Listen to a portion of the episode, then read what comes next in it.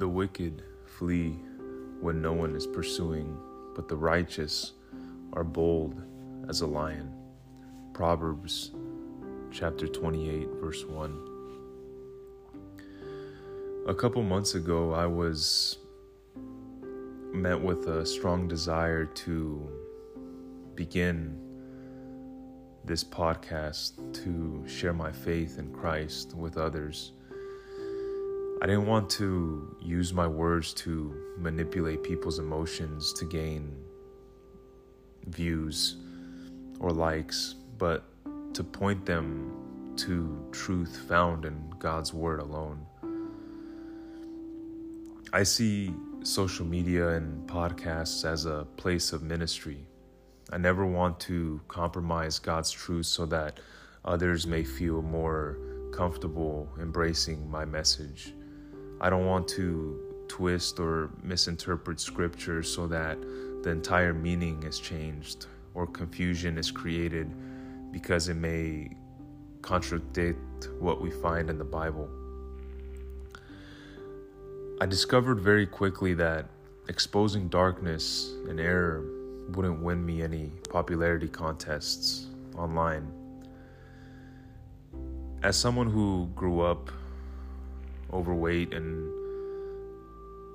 being bullied and rejected as a kid for that for many years, and healing from those wounds of rejection, denying myself of the desire to be a people pleaser has to take precedence when it comes to sharing God's truth, even when it tends to offend. Standing up for God's word in a culture where truth is relative and not absolute as it should be comes with a lot of pushback. But as true Christ followers, we are to live to please God and not men. As believers, we shouldn't compromise truth to be popular, but we also shouldn't be quarrelsome. We need to stand firm upon truth no matter what others may say about us or about our God. Proverbs twenty-eight verse one reminds us that believers don't back down or run away at the first sign of adversity. We need the Holy Spirit's help anytime we stand up for Jesus. It is His strength that we must lean on. We need His boldness and courage to be light in a dark world if we are to be a mouthpiece for Him. Just as we cannot muster up our own righteousness, we cannot muster up boldness and strength as a witness for Jesus.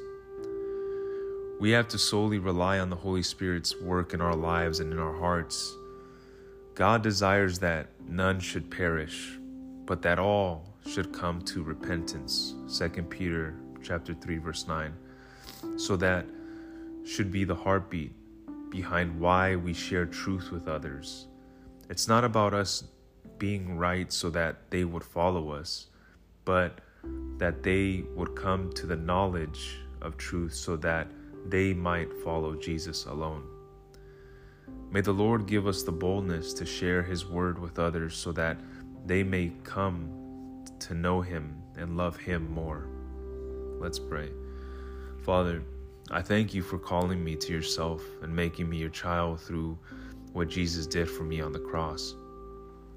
In Him, I am now able to be called righteous, not for anything I have done, but because of His sacrifice. You have called us as believers to go into the world and make disciples of every nation. I ask that You give me a courage and boldness to share Your truth and Your gospel with those around me, whether that is online or with another person face to face.